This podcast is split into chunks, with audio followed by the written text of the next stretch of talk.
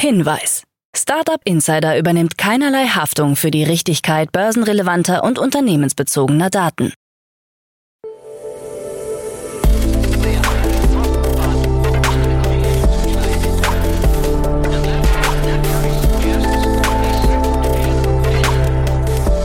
Startup Insider Daily.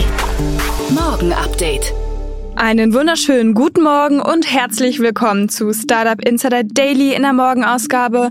Es ist Freitag, der 28. Juli 2023 und mein Name ist Nina Weidenauer und wir starten jetzt zusammen in den Tag mit diesen News. Omio und Ecosia pflanzen Bäume bei Zugreisen. Quo Intelligence erhält 5 Millionen Euro. Metaverse kostet 31 Milliarden US-Dollar. Brands for Friends ist offline. Und Uber Eats liefert für Karls Erdbeerhof. Tagesprogramm. Noch ganz kurz in eigener Sache. Wir haben weitere Newsletter auf unsere Plattform gebracht. Diese findet ihr unter www.startup-insider.com slash newsletter. Dort gibt es jetzt Newsletter über Personalien in der Tech- und Startup-Szene, über künstliche Intelligenz, Space Tech, Fintech, unser Startup Insider Weekly Newsletter. Also schaut da gerne mal vorbei. Und bevor wir jetzt auf die News des Tages schauen, einen ganz kurzen Blick auf das heutige Tagesprogramm heute. In der nächsten Folge begrüßen wir Daniel Wild, Gründer und Aufsichtsrat von Mountain Alliance und er spricht über die Finanzierungsrunde von Qflink und Carvolution. Um 13 Uhr geht es weiter mit einem Interview mit Andreas Schumacher, CEO und Co-Founder von Vivalix. Und um 16 Uhr kommt wie jeden Freitag unsere Rubrik To Infinity and Beyond, unser wöchentlicher Podcast über die neuesten Entwicklungen in der Kryptoszene. Dazu aber später mehr nach den Nachrichten gelesen von Frank Philipp. Startup Insider Daily. Nachrichten. Omio und Ecosia pflanzen Bäume bei Zugreisen. Das Berliner Multimodal-Reiseeinhorn Omio hat sich mit der Suchmaschine Ecosia zusammengetan, um ein Buchungstool für Zugreisen anzubieten. Ab sofort können Nutzer Zugverbindungen über die Webseite von Ecosia suchen und buchen, wobei Omios Reiseplattform über eine API-Integration verwendet wird. Das Tool erscheint automatisch bei einer einfachen Suche nach Zugverbindungen und soll nachhaltige Reisealternativen zum Fliegen fördern. Es ist in 15 Ländern verfügbar, darunter Deutschland, Großbritannien, Frankreich, Spanien, USA und Kanada. Ecosia wurde 2009 von Christian Kroll gegründet und investiert alle Gewinne in ökologische Projekte wie das Pflanzen von weltweit über 175 Millionen Bäumen und die Förderung erneuerbarer Energien. Die Plattform hat monatlich 20 Millionen Nutzer. Mit ihrem Projekt wollen Omio und Ecosia das umweltfreundliche Bahnfahren fördern. Unsere Nutzer wollen die Wahl haben, wie sie reisen, und sie wollen nachhaltig reisen. Das zeigt die schiere Menge an Suchanfragen, die wir jeden Monat auf Ecosia sehen, sagt Michael Metcalf, Chief Product Officer des Unternehmens. Quo Intelligence erhält 5 Millionen Euro. Eine Seed-Finanzierungsrunde in Höhe von 5 Millionen Euro hat das Cybersicherheitsunternehmen Quo Intelligence mit Sitz in Frankfurt bekannt gegeben. Die Runde wurde vom Deep Tech VC-Investor eCapital Entrepreneur Partners angeführt unter Beteiligung privater Investoren. Die Investition soll verwendet werden, um das Team von Quo Intelligence zu erweitern, die Produkte und Dienstleistungen zu verbessern und die Marktreichweite deutlich zu erhöhen. Der selbst entwickelte Threat Intelligence Service soll KI mit menschlicher Expertise verbinden. Dazu der CEO und Gründer Marco Riccardi. Indem wir weiterhin Technologie und Talente nahtlos integrieren, setzen wir unsere Mission fort, Europas führender Threat Intelligence Partner zu sein. Zweifel am Durchbruch von GraphCore.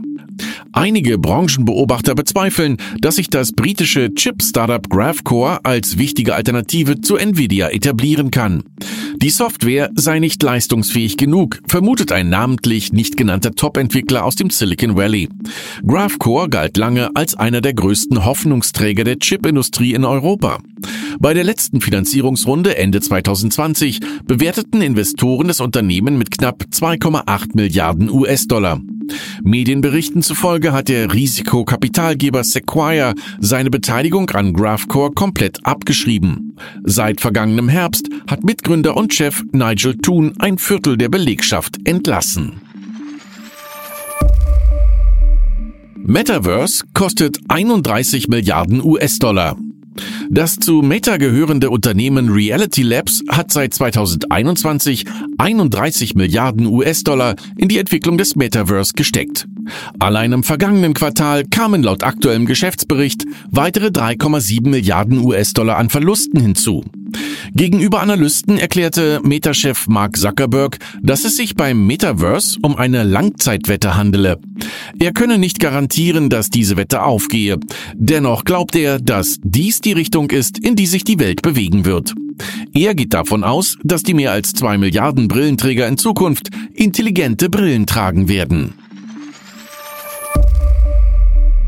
AppRadar ist insolvent. Das im Jahr 2015 gegründete österreichische Startup AppRadar ist zahlungsunfähig.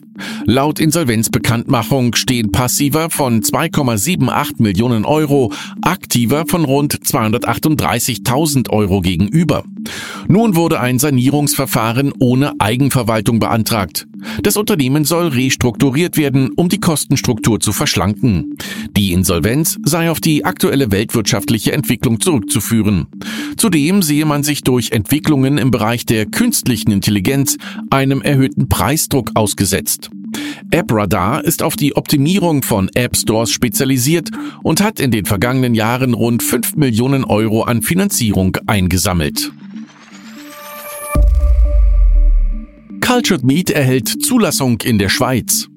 In der Schweiz hat das israelische Unternehmen Ale Farms die Zulassung für künstliches Rindfleisch beantragt. Gemeinsam mit dem Handelsunternehmen Migros sollen die Steaks angeboten werden. In Singapur wurde Cultured Meat bereits 2020 zugelassen. In den USA haben die Startups Good Meat und Upside Foods eine Zulassung für kultiviertes Hühnerfleisch erhalten. Ivo Cegotta von der Organisation Good Food Initiative sieht in der EU widersprüchliche Signale in Sachen Fleischalternativen. Damit Europa nicht weiter zurückfällt, braucht es jetzt eine kohärente Strategie in der EU und deutlich mehr Unterstützung von der Politik beim Aufbau dieses Sektors. Brands for Friends ist offline. Erst war von einer Umgestaltungsphase die Rede, jetzt ist Brands for Friends nicht mehr erreichbar. Beim Aufrufen der Website erscheint lediglich die Meldung nicht mehr aktiv. Zudem hat die Private Sale GmbH, die Brands for Friends betrieb, ihren Sitz von Berlin nach Aschheim bei München verlegt. Brands for Friends war als erster Shopping Club in Deutschland gestartet, konnte sich aber im Laufe der Zeit immer weniger gegen die Konkurrenz durchsetzen. Seit dem Rekordjahr 2018 gingen die Umsätze kontinuierlich zurück. Nach dem Verkauf an eBay im Jahr 2020 wechselte Brands for Friends 2019 erneut den Besitzer. EU-Kommission ermittelt gegen Microsoft Teams. Nach einer Beschwerde von Slack Technologies im Jahr 2020 hat die Europäische Kommission eine Untersuchung eingeleitet, um zu prüfen, ob Microsoft durch seine Messaging- und Videotelefonie-App Teams einen unfairen Marktvorteil hat. Teams wird von Office ausgeliefert. Laut Slack missbrauche Microsoft seine marktbeherrschende Stellung, um die Konkurrenz auszuschalten. Microsoft kündigt an, mit der EU-Kommission zusammenzuarbeiten, um eine Lösung zu finden. Die EU-Kommission teilt jedoch mit, dass sie bisher keinen Vorschlag von Microsoft erhalten habe, der die Bedenken ausräumen könnte. Gropius zeigt Investor an. Das deutsch-österreichische PropTech-Scale-Up Gropius hat den eigenen Mitgründer, Investor und ehemaligen Aufsichtsrat Florian Fritsch wegen Betrugs angezeigt. Das hat die Staatsanwaltschaft Wien bestätigt. Es geht dem Vernehmen nach um den Vorwurf, dass Fritsch Leistungen und Ausgaben an Gropius in Rechnung gestellt hat, obwohl diese nichts mit der betrieblichen Tätigkeit zu tun hatten. Fritsch, gegen den in mehreren Ländern Untersuchungen laufen, wollte die Anzeige nicht direkt kommentieren. Dem Gropius CEO Markus Fuhrmann empfiehlt er, nicht auf Konferenzen und Preisverleihungen herumzuturnen, sondern sich auf den Verkauf von Häusern zu konzentrieren. Uber Eats liefert für Karls Erdbeerhof. Der Erdbeerproduzent und Freizeitparkbetreiber Karls hat eine Kooperation mit dem Essenslieferdienst Uber Eats bekannt gegeben. Der Vertrieb in Berlin soll rechtzeitig zum großen Finale der Saison exklusiv über Uber Eats übernommen werden. Die Lieferungen sollen durchschnittlich innerhalb von 30 Minuten erfolgen. Neben Erdbeeren wird auch ein Fruchtaufstrich im Angebot sein. Für uns ist die Kooperation eine tolle Chance, über einen neuen innovativen Vertriebsweg noch mehr Erdbeerfans zu erreichen, sagt Robert Dahl, Inhaber von Karls Erdbeerhof.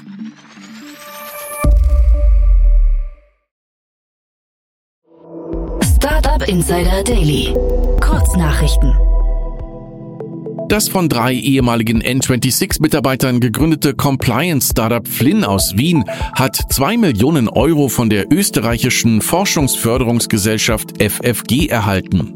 Die Software-as-a-Service-Lösung von Flynn automatisiert Compliance-Prozesse für Hersteller von Medizintechnik und für die Pharmabranche. Mit Futury Capital hat das Berliner Aufzugssoftwareunternehmen Digital Spine einen neuen Investor gewonnen. Über die Höhe des Investments wurde Stillschweigen vereinbart. Neben Futury Capital gehören Joint Capital, Phoenix Contact Innovation Ventures und Arum Private Equity zu den bisherigen Geldgebern des Unternehmens, das die Digitalisierung der Aufzugsindustrie und intelligente Gebäude vorantreiben will. Nach einer erfolgreichen Seed-Runde mit 1,6 Millionen Euro hat das Startup Hey Nanny seinen Namen zu Hey Nanny geändert. Die Plattform bietet hochwertige Kinder- und Seniorenbetreuung als Unternehmensbenefit an und plant mit dem gesammelten Kapital aus der Finanzierungsrunde eine Expansion und Erweiterung ihrer Reichweite. Der Facebook-Konzern Meta verzeichnet im zweiten Quartal ein schnelleres Wachstum mit einem Umsatz- und Gewinnanstieg. Mark Zuckerberg verteidigt weiterhin seine Milliardeninvestitionen in virtuelle Welten trotz der langsamen Akzeptanz der Technologie, da er sie als langfristige Wette auf die Zukunft betrachtet. Die kalifornische Generalstaatsanwaltschaft ermittelt gegen Tesla wegen Sicherheitsproblemen mit der Autopilotfunktion des Unternehmens sowie wegen irreführender Werbung. Zusätzlich zu anderen staatlichen Untersuchungen steht das Elektroautounternehmen von Elon Musk erneut im Fokus einer Regierungsuntersuchung. Und das waren die Startup Insider Daily Nachrichten für Freitag, den 28. Juli 2023. Startup Insider Daily Nachrichten. Die tägliche Auswahl an Neuigkeiten aus der Technologie- und Startup-Szene. Das waren die Nachrichten des Tages, gelesen von Frank Philipp und jetzt zu unserem Tagesprogramm für heute bei Startup Insider. In der nächsten Folge kommt die Rubrik Investments und Exits und dort bespricht Daniel Wild von Mountain Alliance zwei Finanzierungsrunden. Das Schweizer Mobility Startup Carvolution hat von der Zuger Kantonalbank einen Rahmenkredit über 25 Millionen Euro erhalten. Die Plattform für Autoabonnements will nun ihre Fahrzeugflotte erweitern und das Wachstum im Kerngeschäft vorantreiben. Außerdem der bankenunabhängige Kreditgeber Kufling Group hat eine institutionelle Kreditfazilität in Höhe von 35 Millionen Pfund abgeschlossen, die von der Investmentfinanzierungsgruppe European Risk Capital bei der Paragon Bank bereitgestellt wurde. Kufling, das im Mai die B Corp Zertifizierung erhielt, hat angekündigt, dass es sein Kreditportfolio innerhalb der nächsten zwei Jahre auf bis zu 500 Millionen Pfund erweitern möchte. Mehr Infos dann in der Podcast-Folge nach dieser Podcast-Folge. In der Mittagsfolge sprechen wir dann mit Andreas Schumacher, CEO und Co-Founder von Vivalix. Das Aachener Startup hat eine Flüssigkeit zur Revitalisierung von Spenderorganen entwickelt, wodurch der Transport sicherer und weniger zeitkritisch werden soll. In einer Pre-Seed-Runde hat das Life Science-Unternehmen nun 1,5 Millionen Euro eingesammelt. Das Interview folgt dann um 13 Uhr. Und in der letzten Folge für diesen Freitag erscheint die Rubrik To Infinity and Beyond. Unsere Rubrik, wo wir jeden Freitag mit unseren Krypto-Expertinnen und Experten Daniel Höpfner, Romina Bungert, Kersten Eismann und Yannick Sokolov über die neuesten Entwicklungen in der Kryptoszene sprechen. Da wünsche ich euch viel Spaß. Das war's jetzt auch erstmal von mir, Nina Weidenauer. Ich wünsche euch einen guten Start ins Wochenende, wünsche euch viel Spaß bei unserem Wochenendprogramm bei Startup Insider mit unserem Media Talk und Read Only und wir hören uns dann am Montag wieder. Macht's gut!